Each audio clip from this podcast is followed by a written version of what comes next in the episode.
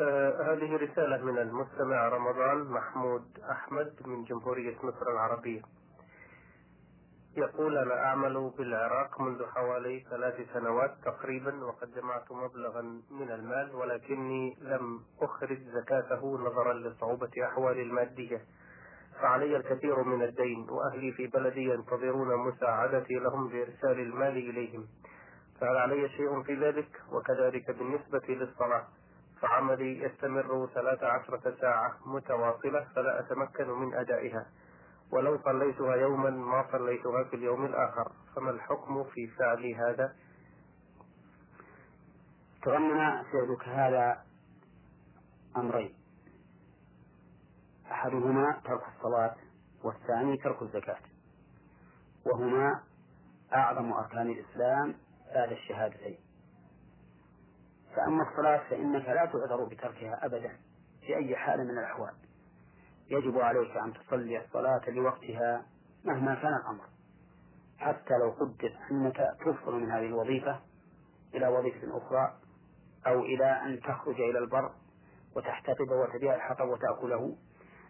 فإنه يجب عليك أن تؤدي الصلاة ولا يحل لك أن تؤجلها كما يفعله بعض الجهلة. إلى أن يناموا. فإذا جاءوا للنوم صلوا الصلوات الخمس. هذا محرم ولا يجوز وهو من كبائر الذنوب. بل من أكبر الكبائر والعياذ بالله.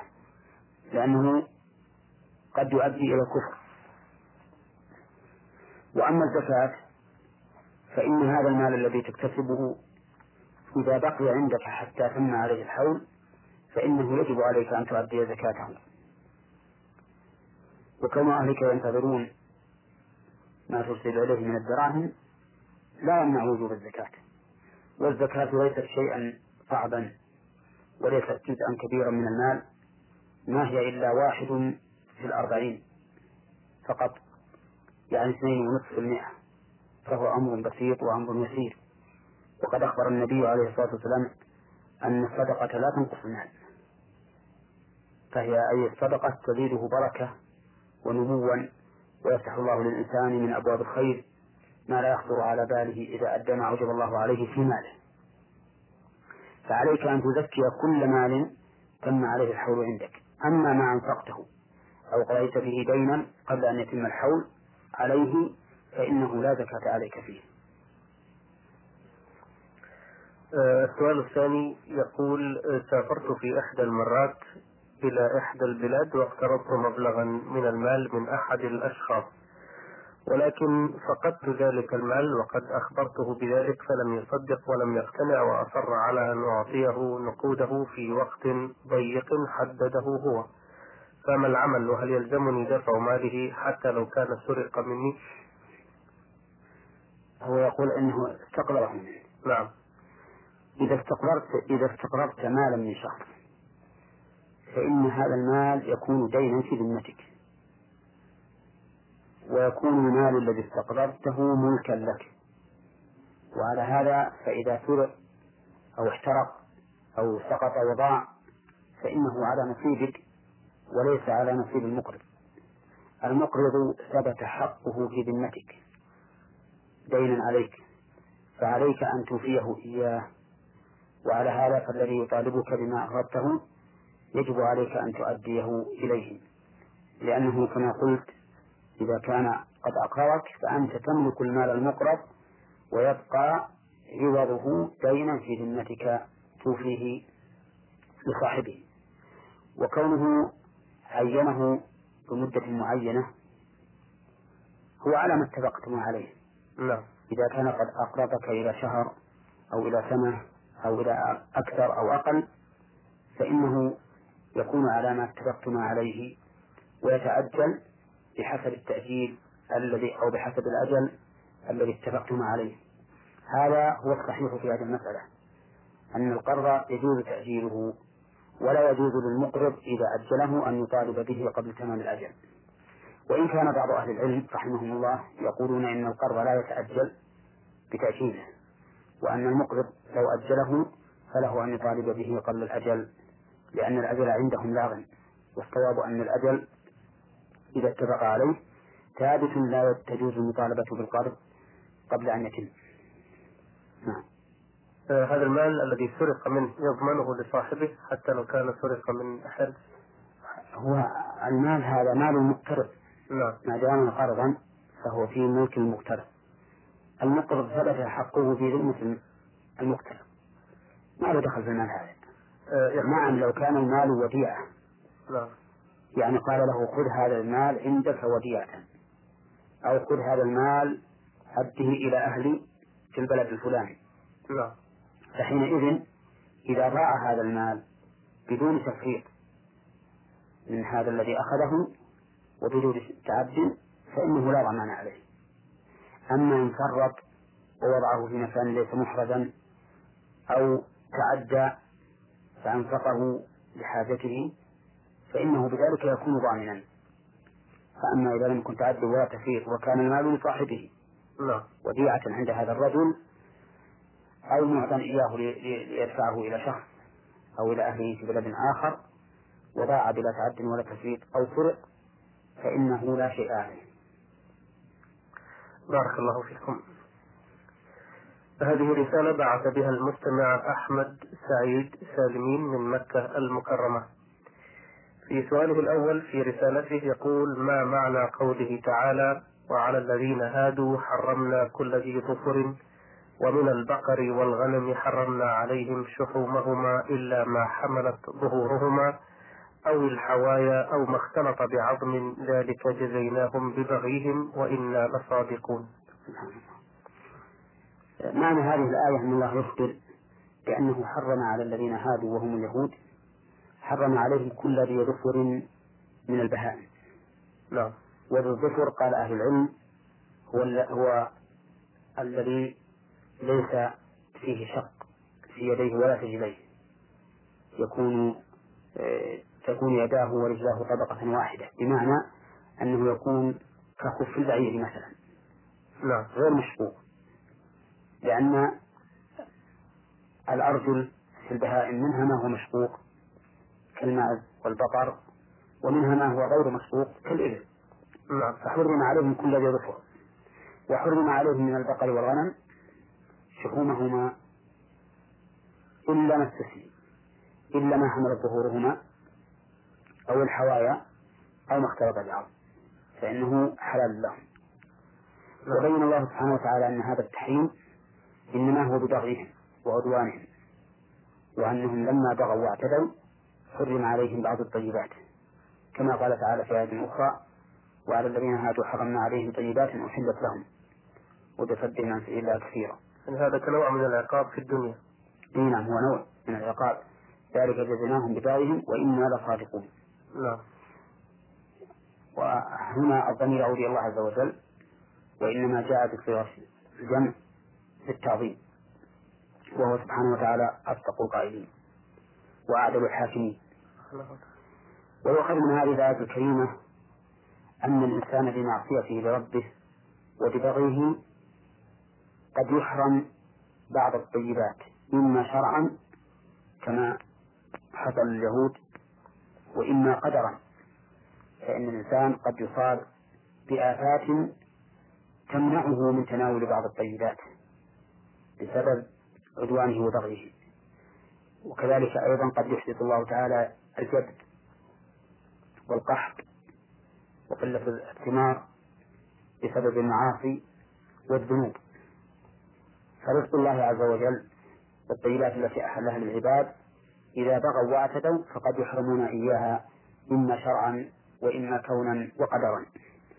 لكن إذا اتقى الناس والتزموا ما أمر الله به ورسوله وقاموا بطاعة ربهم فإن الله يقول ولو أن أهل القرى آمنوا واتقوا لفتحنا عليهم بركات من السماء والأرض.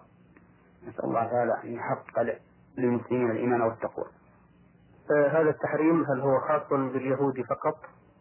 هنا خاص هذا باليهود. خاص باليهود. لقوله وعلى الذين هادوا حرمنا.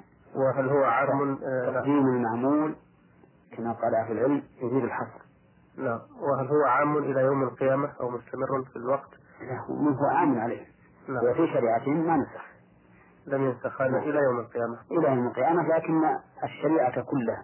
نعم. شريعة اليهود شريعة النصارى وجميع الشرائع نسخت بشريعة النبي صلى الله عليه وسلم. لكن ما داموا متمسكين بدينهم وهم يعتقدون أنهم على دينهم فإن هذا محرم عليهم. نعم. السؤال الثاني يقول حصل عندنا زواج بين رجل من أقاربي وشخص آخر ولكن فيه شك في صحته. فقد حصل أن اتفق هذا الرجل مع شخص آخر على أن يتزوج ابنته وهو يزوج أخته لابن ذلك الرجل.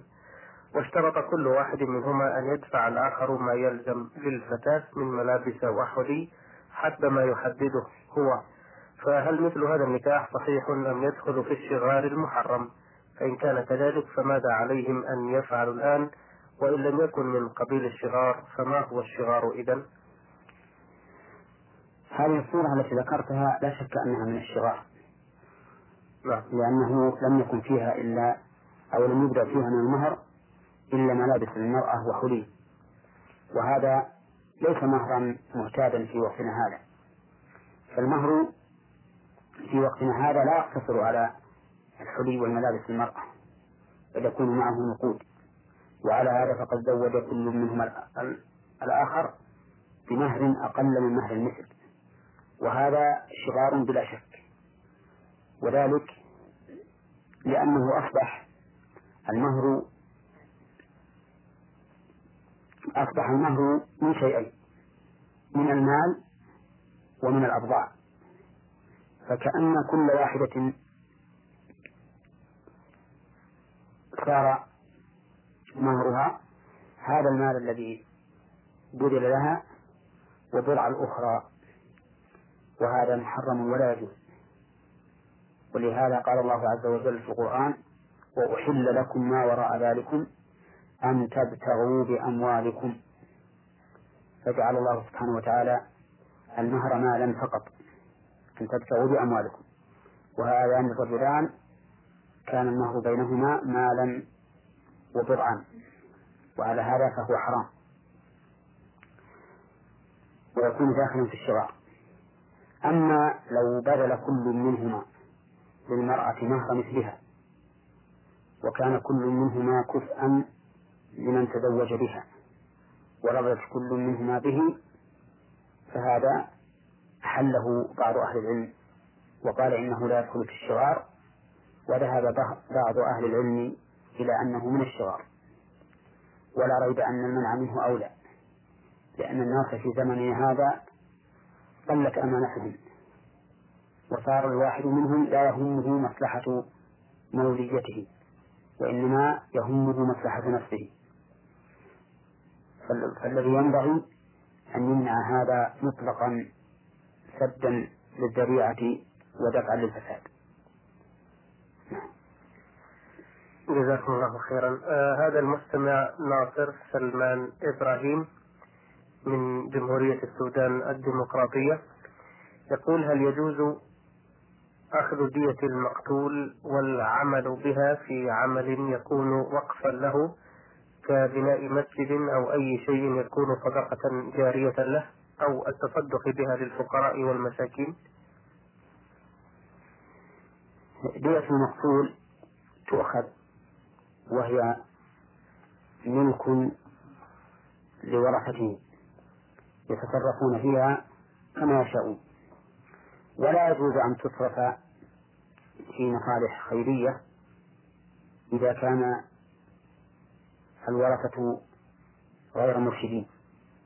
بأن كانوا صغارا أو سفهاء أو مجانين فإن الواجب أن يبقى نصيب كل من اتصف بهذه بواحدة من هذه الصفة أن يبقى له موفرا. ولا يجوز لهم أن يصرفوها فيما ذكره السائل من بناء مسجد أو غيره. أما إذا كان الورثة كلهم مرشدين ورأوا أن يصرفوها إلى جهة خير تكون للمقتول فإن هذا لا بأس به. جزاكم الله خيرا وأحسن إليكم. أيها الأخ رزق الوالدات وكسوتهن من أجل إرضاء الولد لأن ذلك من الإنفاق عليه. وعلى هذا فيجب على أبيك أن يتقي الله عز وجل وأن يقوم بشكره على نعمته بما أعطاه من المال. ومن شكر الله على إعطاء المال أن يبذل هذا المال فيما أوجب الله عليه من زكاة ونفقات. ولا يحل له أن يبخل بما يجب عليه من النفقة. الشق الثاني بالنسبة إليك وأخذك ما يلزمك من صندوق هذا المحل. فيجوز لك أن تأخذ من الصندوق ما يكفيك بالمعروف. فقط من غير من غير إسراف نعم لأن النبي صلى الله عليه وسلم أمر أو أذن لامرأة أبي سفيان أن تأخذ من ماله ما يكفيها وولدها بالمعروف. وهكذا نقول في كل شخص يجب له تجب له النفقة على شخص ويكون الملزم بهذه النفقة بخيلا لا يعطي ما يجب فإن لمن له النفقة أن يأخذ بقدر نفقته ما قدر عليه من ماله. ولكن بالمعروف كما قال النبي عليه الصلاة والسلام بحيث لا يزيد عما يجب لمثله. فهذه رسالة من المستمع محمد أحمد واو شين مصري يعمل بالقصيم بريدة. يقول أنا رجل متزوج وقد حصل مني طلاق في حالتين. الأولى حضرت إلى بيتنا والدة زوجتي وبقيت عندنا مدة قصيرة وحينما أرادت الذهاب ومعها ابنها منعتهما رغبة في بقائها عندنا مدة أطول. فقلت علي الطلاق إن لم تمسوا معنا فسأرمي بما تحضرونه لنا في المرة القادمة في البحر. فهم عادة ما يحضرون لنا بعض الهدايا والطعام ولكنهم لم يمكثوا بل سافروا. فسألت أحد العلماء في قريتنا فقال في هذه المرة ليس عليك شيء وإنما في المرة القادمة لو أحضروا لك فرمه في البحر. وقد صعب علي هذا الأمر لعدة أسباب فأردت المخرج من هذه اليمين. فقال لي هات يدك. فوضعتها في يده. وبينهما منديل أبيض وجعل يقرأ بعض القراءات وأنا أردد خلفه. ثم قال أعط زوجتك مبلغا يسيرا من المال وهذه كفارة يمينك. ولعلمكم فإني لم أقصد طلاق زوجتي وإنما أردت إلزام والدة زوجتي وابنها بالبقاء معنا. فهل بقي علي شيء بعد هذا؟ والحالة الثانية حينما حدثت منازعة بين زوجتي ووالدتي تركت زوجتي البيت وذهبت إلى بيت أهلها. وقد أردت إصلاح ما بينهما فذهبت وأخذت زوجتي لكي تراضي والدتي وفي الطريق كانت تتكلم. فقلت لها علي الطلاق ألا تتكلمي في الطريق. ولكنها لم تسكت وتكلمت بعد أن حلفت. فذهبت إلى العالم الأول نفسه وأفتاني بمثل ما فعله في المرة الأولى علما أنني أيضا في هذه اليمين الأخيرة لم أقصد الطلاق وإنما أردت المنع لها من الكلام. فهل يقع منهما شيء؟ وماذا يلزمني فعله الآن؟ أرشدونا. بارك الله فيكم. إرشادنا لك؟ بما نعلمه من شريعة الله. أن تتجنب مثل هذه الأيمان.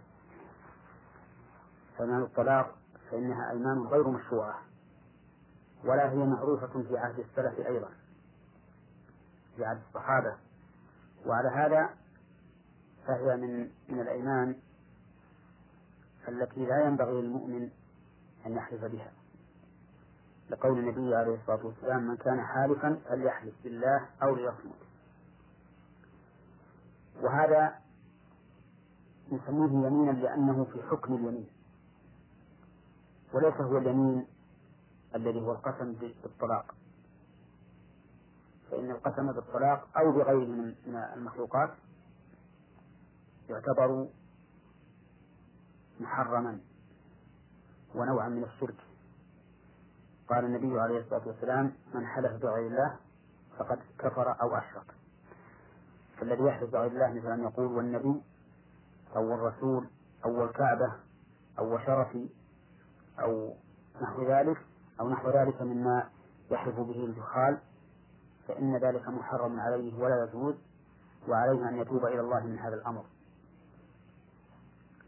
أما بالنسبة لما وقع منك على والدة زوجتك وعلى زوجتك في المرة الثانية فقد صرحت في في سؤالك أنك لم تريد الطلاق.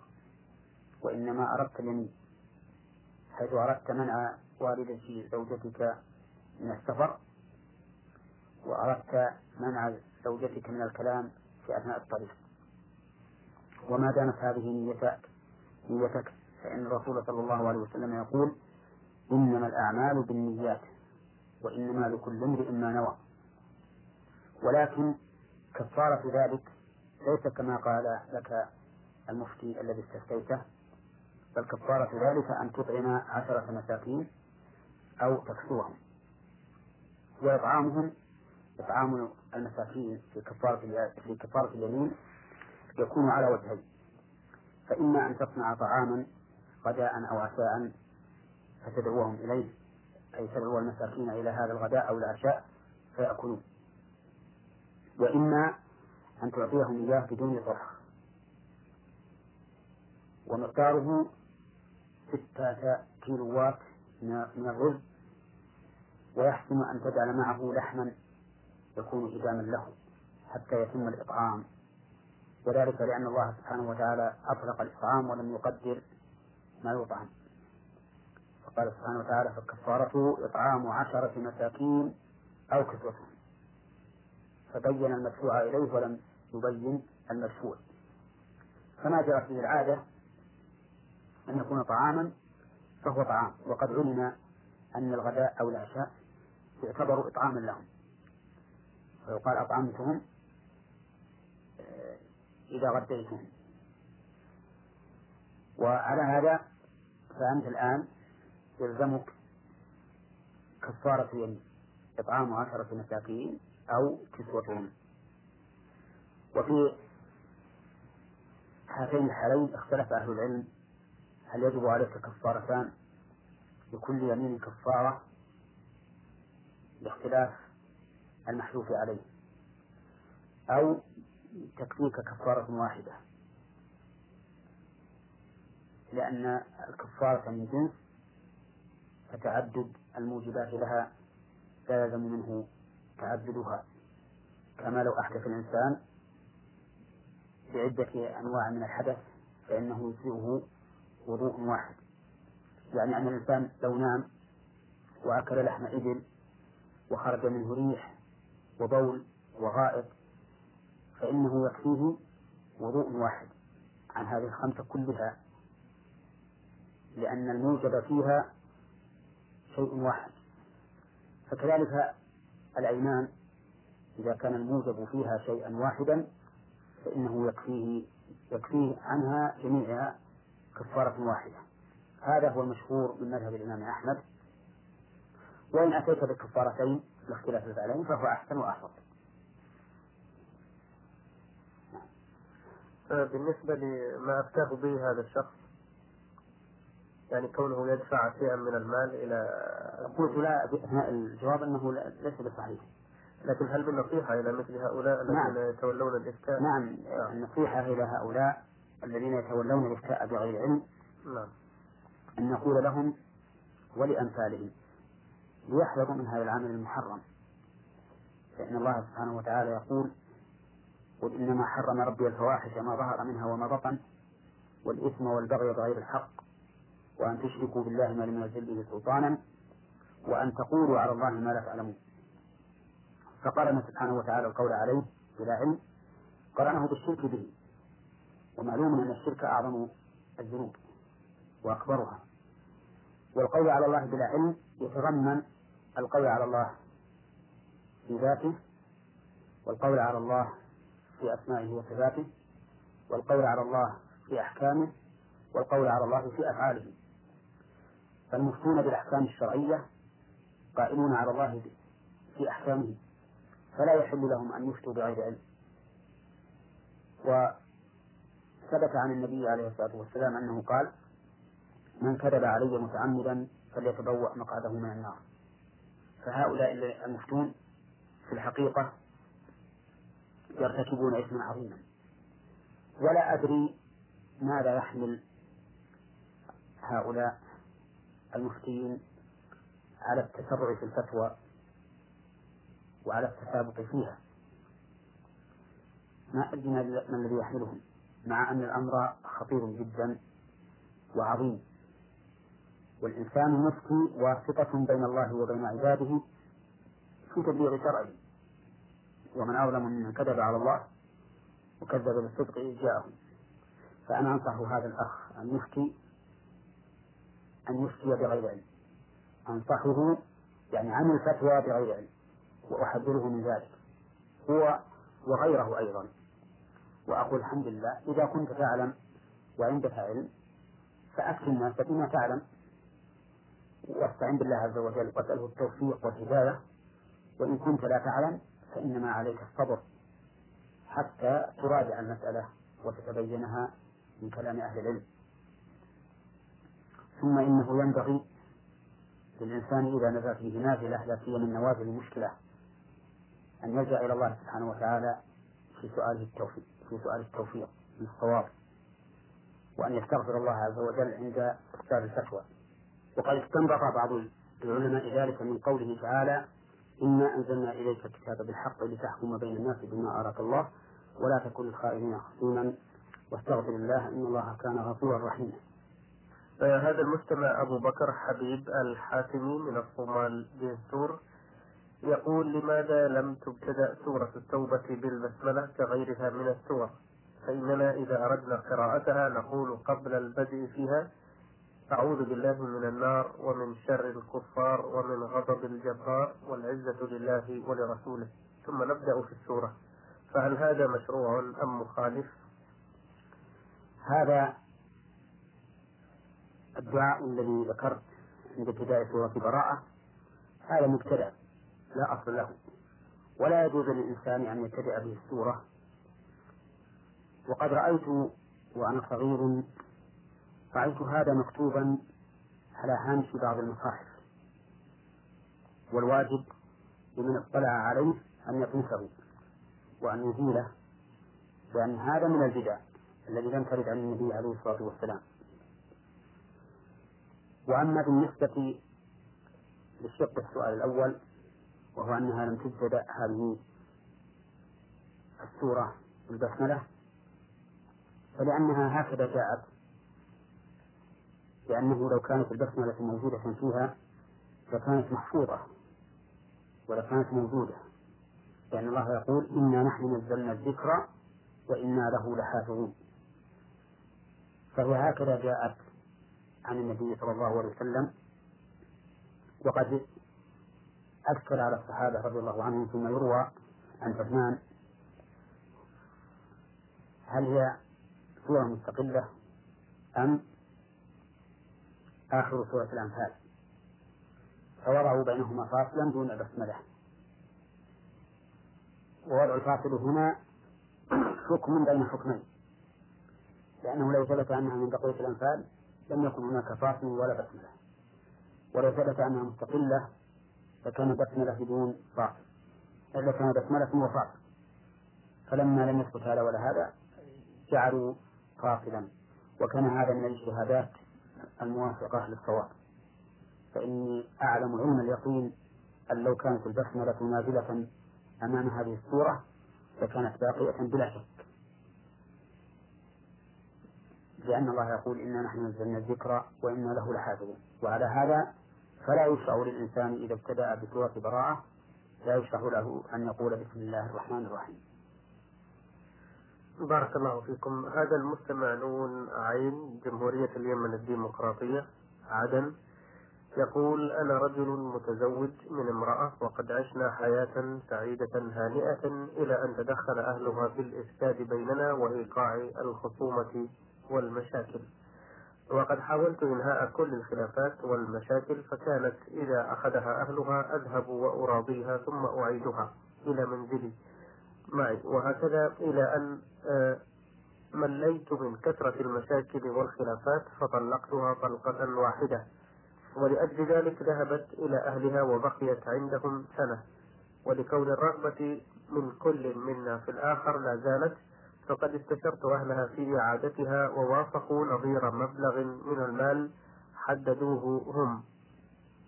ووافقت عليه. وفعلا دفعت المال واسترجعتها بدون عقد جديد. فهل علي في ذلك شيء أم لا؟ هذه المرأة التي طلقتها ثم بقيت عند أهلها سنة. إن كانت عدتها قد انقضت فإنه لا بد من أن تعقد عليها عقدا جديدا. وإن كانت عدتها لم تنقضي فإنه يكفي إرجاعها بدون عقد. قد يقول السامع كيف تبقى سنة ولم تنتهي عدتها؟ فأقول نعم يمكن ذلك. يمكن أن تكون حاملا.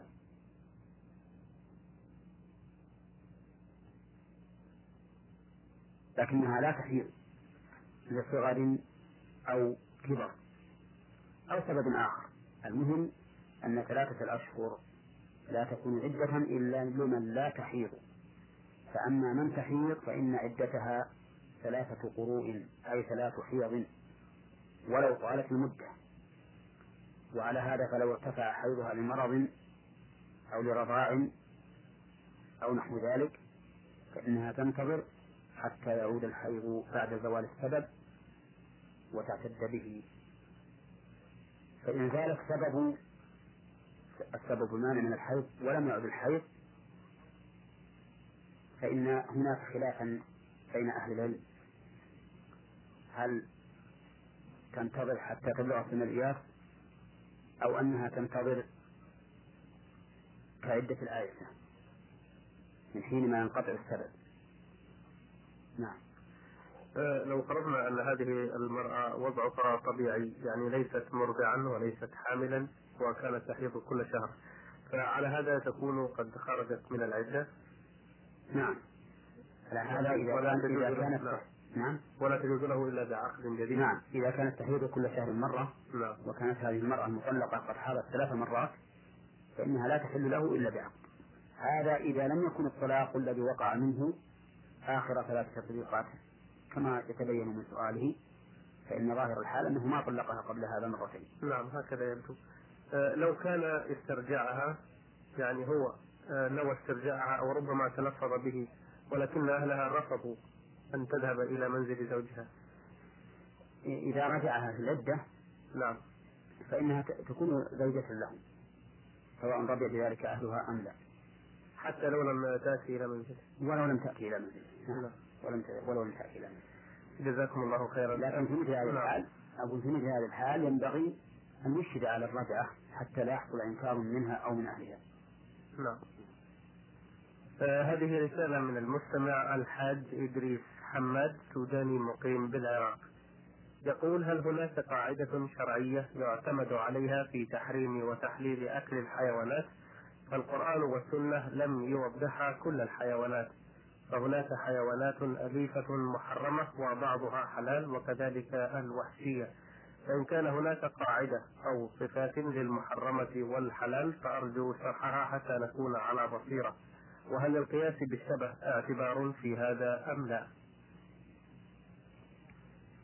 الحقيقة أن هذا السؤال وقوله إن الكتاب والسنة لم يبين ذلك هذا غلط منه وإنما الصواب أنه لم يتبين له ذلك من الكتاب والسنة. أما الكتاب والسنة فإن الله بينهما بين فيهما كل شيء. فالقرآن كما قال الله عنه تبيان لكل شيء. والسنة الإيمان بها وتنفيذ أحكامها من الإيمان بالقرآن. فهي متممة ومكملة ومفصلة لما أجمل. ومفسرة لما أبهم. ففي القرآن والسنة الشفاء والنور والهداية والاستقامة لمن تمسك بهما. ولا يوجد مسألة من المسائل التي تحدث إلا وفي القرآن والسنة حلها وبيانها. لكن منها ما هو مبين على سبيل التعليم ومنها ما هو مبين على سبيل القواعد والضوابط العامة ثم الناس يختلفون في هذا اختلافا عظيما. يختلفون في العلم ويختلفون في الفهم. كما يختلف أيضا إدراكهم لما في القرآن والسنة بحسب ما معهم من الإيمان والتقوى.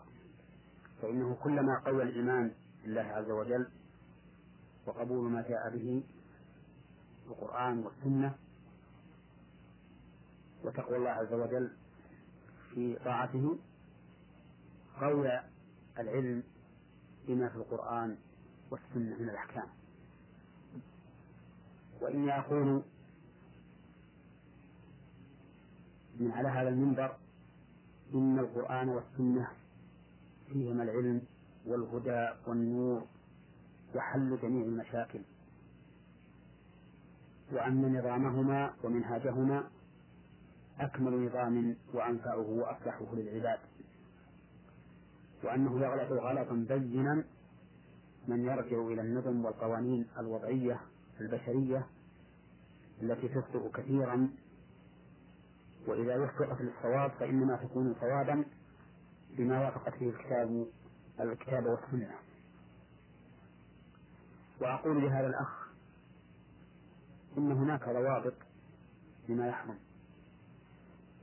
فأقول الأصل في كل ما خلق الله تعالى في هذه الأرض أنه حلال لنا من حيوان وجماد.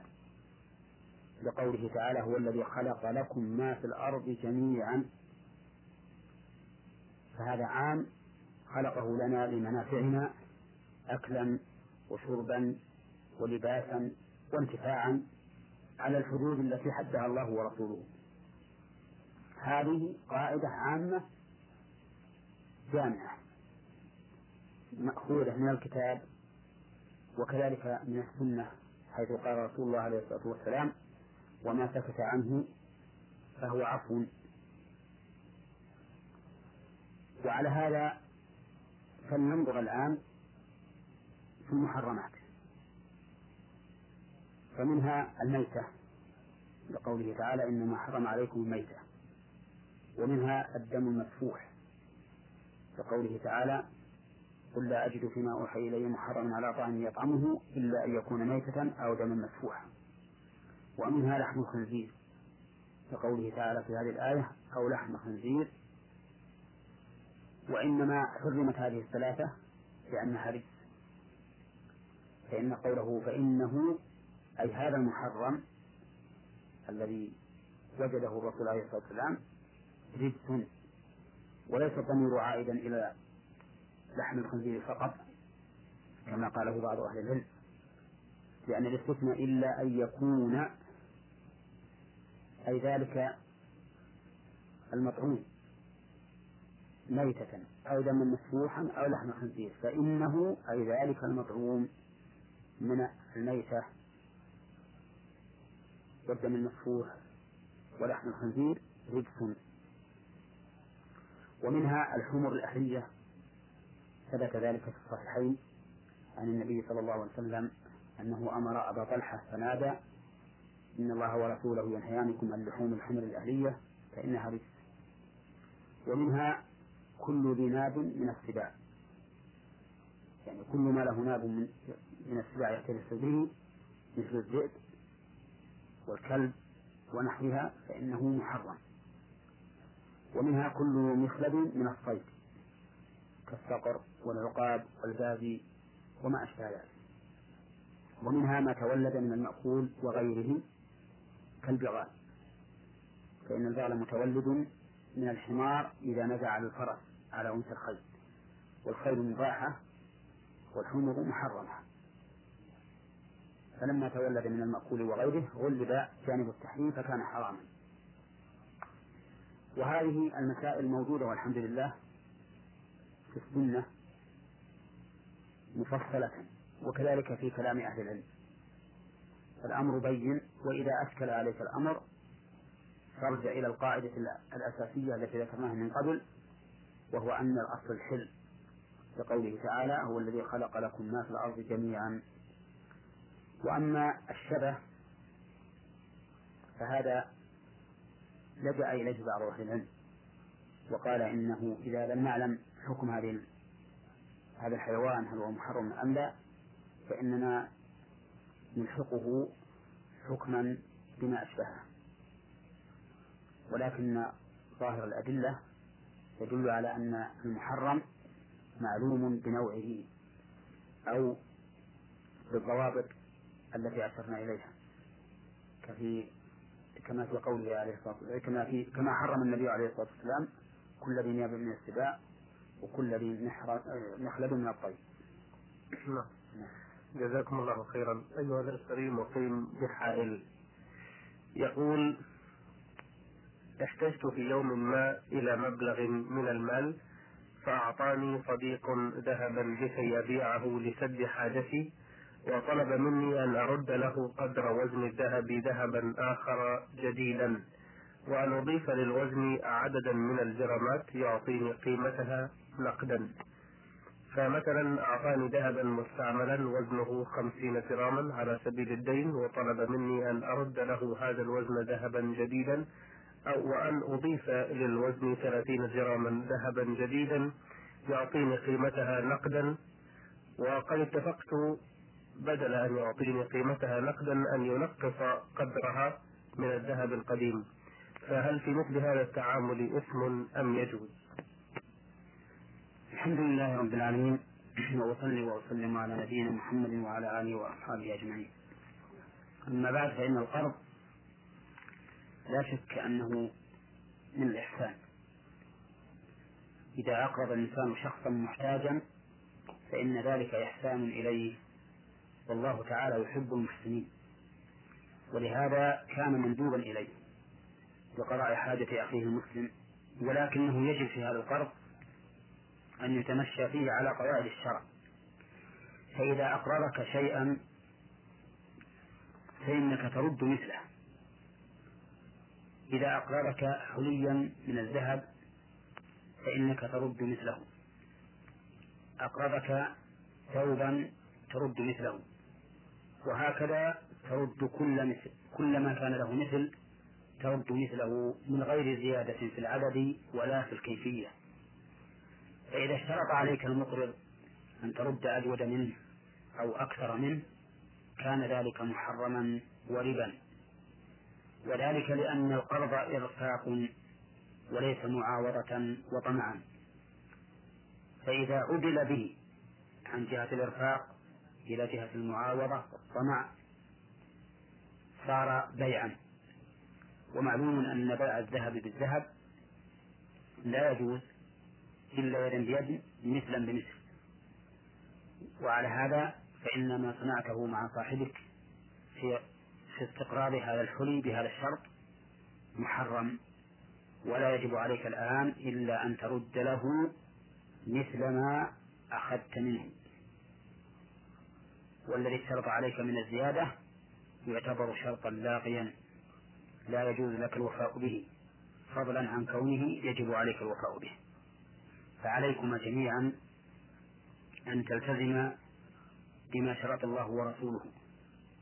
فإن رسول الله صلى الله عليه وسلم يقول كل شرط ليس في كتاب الله فهو باطل وإن كان مئة شرط.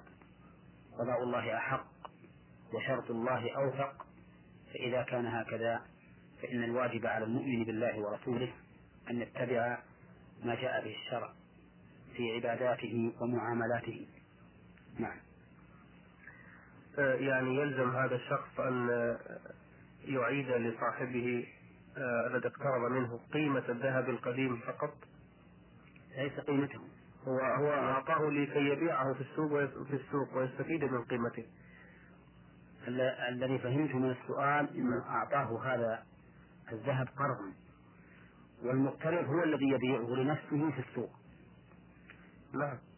فاذا المقترض ثبت الآن في ذمته حلي ما ثبت دراهم.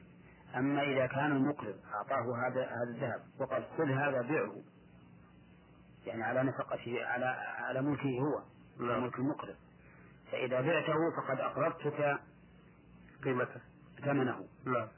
فهذا نعم يكون المقرض الآن دراهم وليس ذهبا وحينئذ فيرد عليه مثل الدراهم التي باع بها هذا الحلي. نعم وإن أعطاه الذهب. أما إذا كان قد أغلظه نصف الحلي نعم. فإنه يرد عليه مثل حليه. مثلها. نعم. يعني بوزنها؟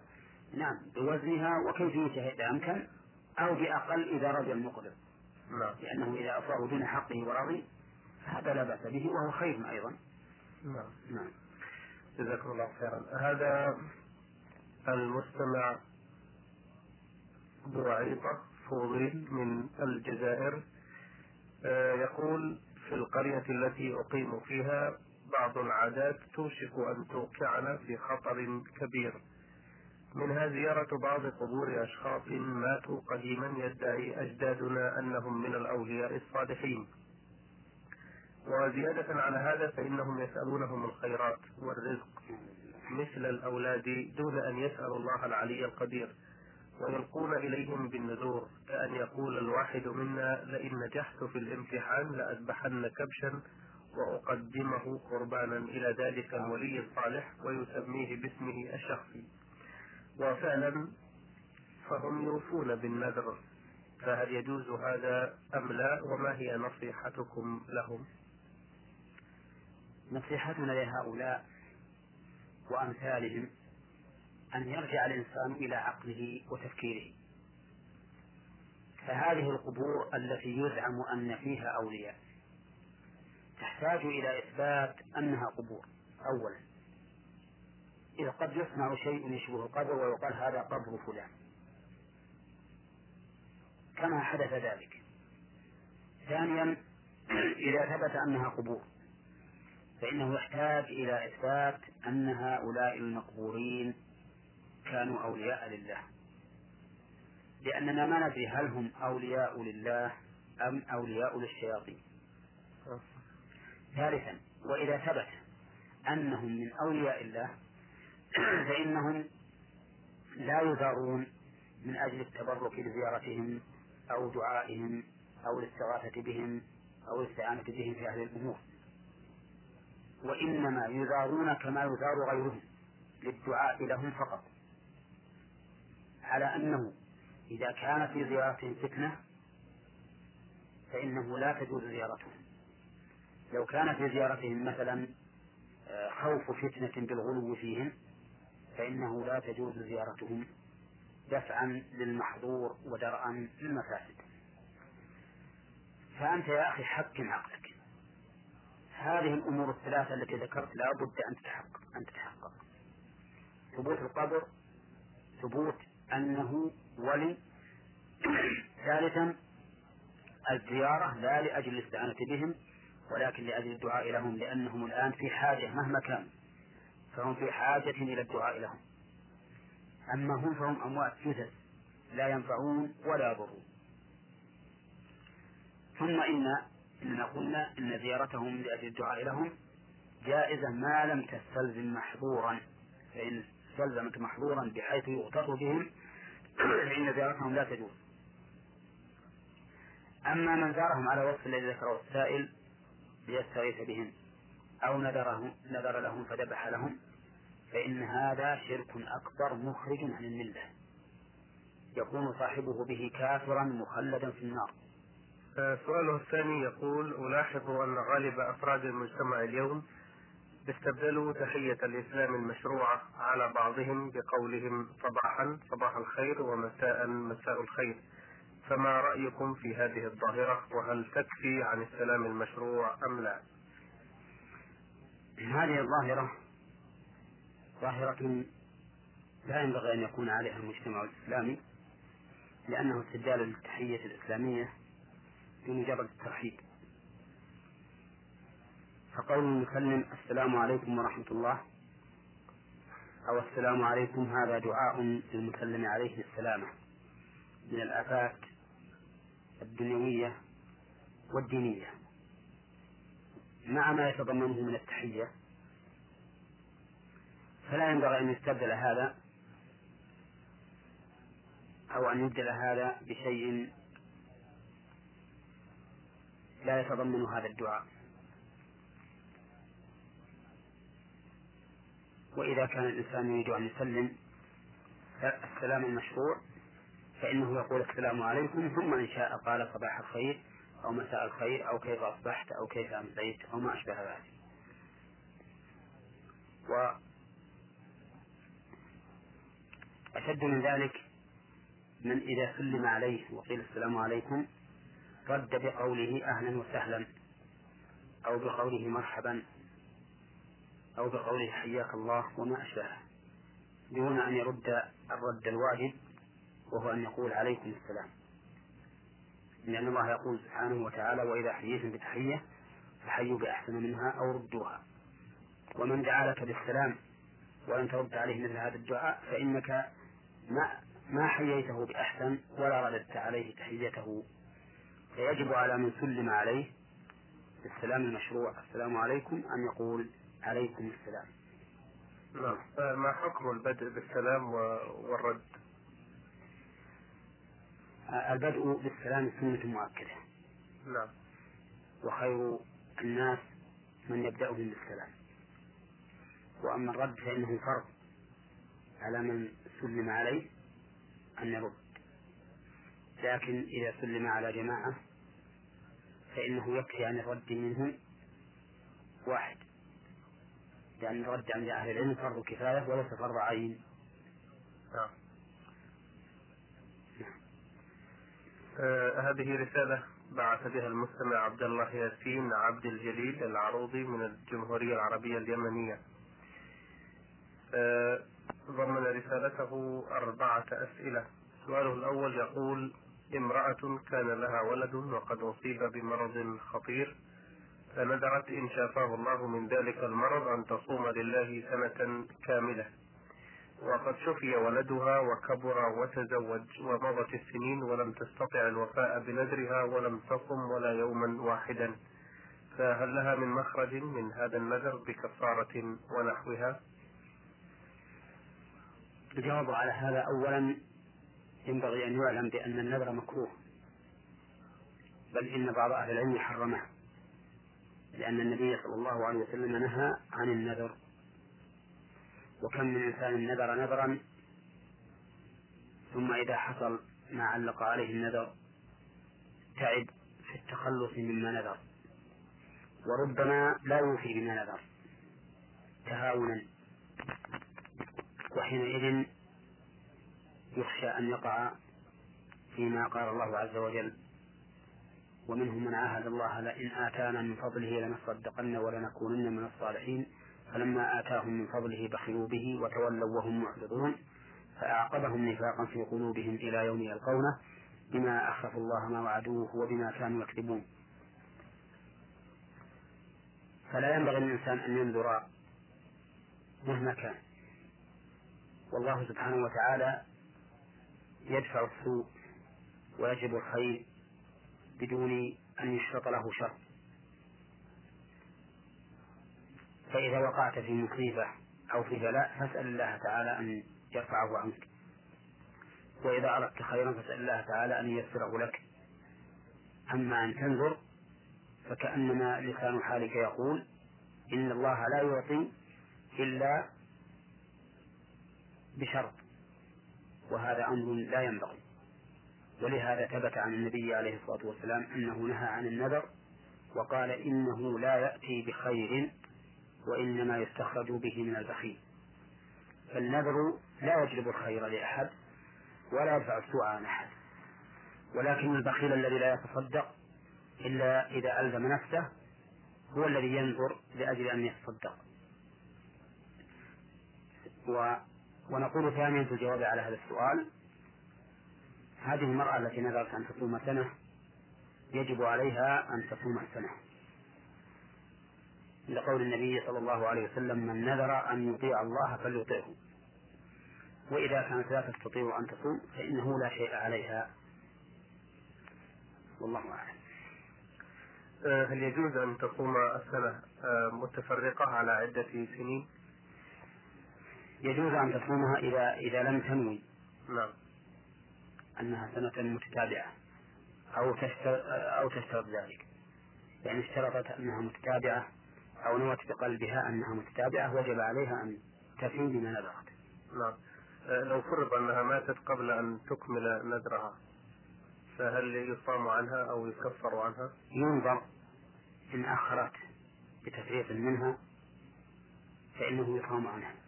نعم وإن أخرت بغير تفريط كما لو شرعت من حين ما وجب عليها النذر ولكنها ماتت قبل فإنها لا فإنه لا يقضى عنها. لا يقضى نعم. ولا يكفر. ولا يكفر عنها. آه، السؤال الثاني يقول وجدنا كتبا مؤلفة في الطب للشيخ جلال الدين السيوطي. فهل كان عالما بالطب إلى جانب التفسير حسب ما تعلمون أم أنه اسم على اسم أو هي منسوبة إليه فقط؟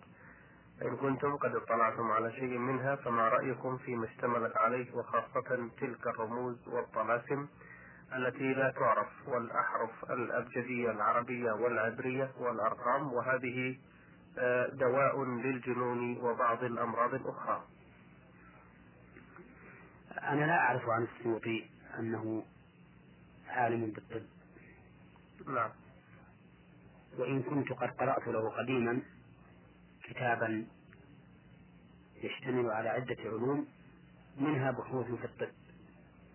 أما ما ذكره السائل من هذا الكتاب الذي فيه الطلاسم باللغات العبرية والعربية وغيرها والحروف وما أشبهها فهذا لا أعرف عنه شيئا ولكن يجب أن يعلم أنه لا يجوز الاستشفاء بأمر لا يعرف معناه. فهذه الحروف التي لا لا يدرى ما هي وهي عبارة عن طلاسم معقدات وأشياء. لا تعلم لا يجوز لأحد أن يتداوى بها ولا يستشفي ولا يستشفي بها. وإنما يستشفى بالكتابة المعروفة التي لا تنافي ما جاءت به الشريعة. نعم. آه السؤال الثالث يقول ما الحكم في تاجر يبيع الأشياء بأسعار مختلفة للناس ولو كانت السلعة هي نفسها فيبيعها لواحد مثلا بعشرة ريال وللآخر بعشرين وللثالث بخمسة وهل مثل هذا يجوز أم لا؟ إذا كان هذا الاختلاف بسبب اختلاف السوق وأن هذه السلعة تزداد يوما وتنقص يوما فهذا لا بأس به أن يبيع بسعر بسعر السوق وليس في ذلك محذور. وأما إذا كان هذا هذا اختلاف فيما يبيع به إنما هو من أجل شطارة المشتري وكونه جيدا في المماكسة أو غير جيد. فإذا رأى أنه غير أنه غير جيد غلبه. وإذا رأى أنه جيد نزل له فإن هذا لا يجوز. لأنه من الغش وخلاف النصيحة. وقد ثبت عن النبي عليه الصلاة والسلام من حديث تميم الداري أنه قال الدين النصيحة لله ولكتابه ولرسوله ولأئمة المسلمين وعامتهم. وكما أنه هو لا يرضى أن يفعل به أحد مثل ذلك فكيف يرضى لنفسه أن يفعل به أن يفعله في إخوانه المسلمين؟ فالواجب أن يكون الإنسان أن يكون بيع الإنسان بحسب ما تقتضيه الأسعار في المكان الذي هو فيه. وأن لا يجعل لهذا سعرا ولهذا سعرا بسبب غباوة المشتري. أما كونه يحابي بعض أصحابه وبعض أصدقائه بالتنزيل من الثمن فهذا لا بأس به ولا حرج عليه. أو كونه يبيع السلعة بما تساوي في الأسواق ثم يأتي رجل يلح عليه في المماكسة والتنزيل حتى ينزل له فإن هذا لا يضره لأنه ما خرج عن السعر المعتاد آه، السؤال الأخير يقول أخذت أرضا زراعية من شخص ما ودفعت له رهنا فيها قدره خمسة آلاف ريال لمدة ثلاث سنين وزرعتها تلك المدة وحصدت ثمارها لنفسي ولم أعطه شيئا منها. ورغم ذلك كان المحصول يعادل نصف قيمة الرهن فقط وبعد نهاية المدة استلم أرضه وأعاد إلي ثمن الرهن كاملا. فما الحكم الشرعي في هذا التعامل؟ السؤال ليس بمفهوم كما ينبغي نعم. ولكن يبدو لي أنه قد اتفق مع صاحب الأرض على أن يعطيه شيئا من المحصول. وأن صاحب الأرض استوثق لنفسه بأخذ هذا الرهن وأنه لما انتهت المدة التي تمت بينهما لم يعطه شيئا من محصول الأرض. وأخذ الدراهم التي رهنها عند صاحب الأرض ثم انصرف. فإذا كان الأمر كما فهمت من هذا السؤال فإنه يجب عليك الآن أن تذهب إلى صاحب الأرض وأن تعطيه نصيبه من الغلة التي أخذت من هذه الأرض. وأن تتوب إلى الله عز وجل من هذه المعاملة وأن تكون صريحا في معاملاتك. لا تخفي معاملة على أخيك المسلم الذي جرى بينك وبينه مثل هذه المعاملات. آه، لو فرضنا أنه لم يكن بينهما شرط أن يعطيه شيئا من المحصول. وإنما صاحب الأرض يعني ليس له قدرة على زراعتها فأعطاها هذا الشخص وأخذ منه هذا الرهن. في ظني أن هذا غير ممكن لأن الرهن لماذا يأخذ رهن؟ يعني ربما يضمن عدم ادعاء هذا الشخص بعد مضي المدة لأن هذه الأرض له. ما يتصور هذا لا يتصور. آه، هذه رسالة بعث بها السائل أبو يونس من جمهورية اليمن الديمقراطية. يقول ما حكم تأدية صلاة الجنازة على ميت غائب؟ وهل لها زمن محدد أم تجوز في أي وقت ولو بعد مضي زمن طويل على الوفاة؟ الصلاة على الميت الغائب جائزة لكن الغائب في غير البلد جائزة وليس لها مدة محدودة. فليصلي عليه إذا كان لم يصلي عليه من قبل وإن طالت المدة. لكن الذي نرى أنه يصلي عليه إذا كان هذا الميت قد مات في زمن يكون المصلي فيه مميزا.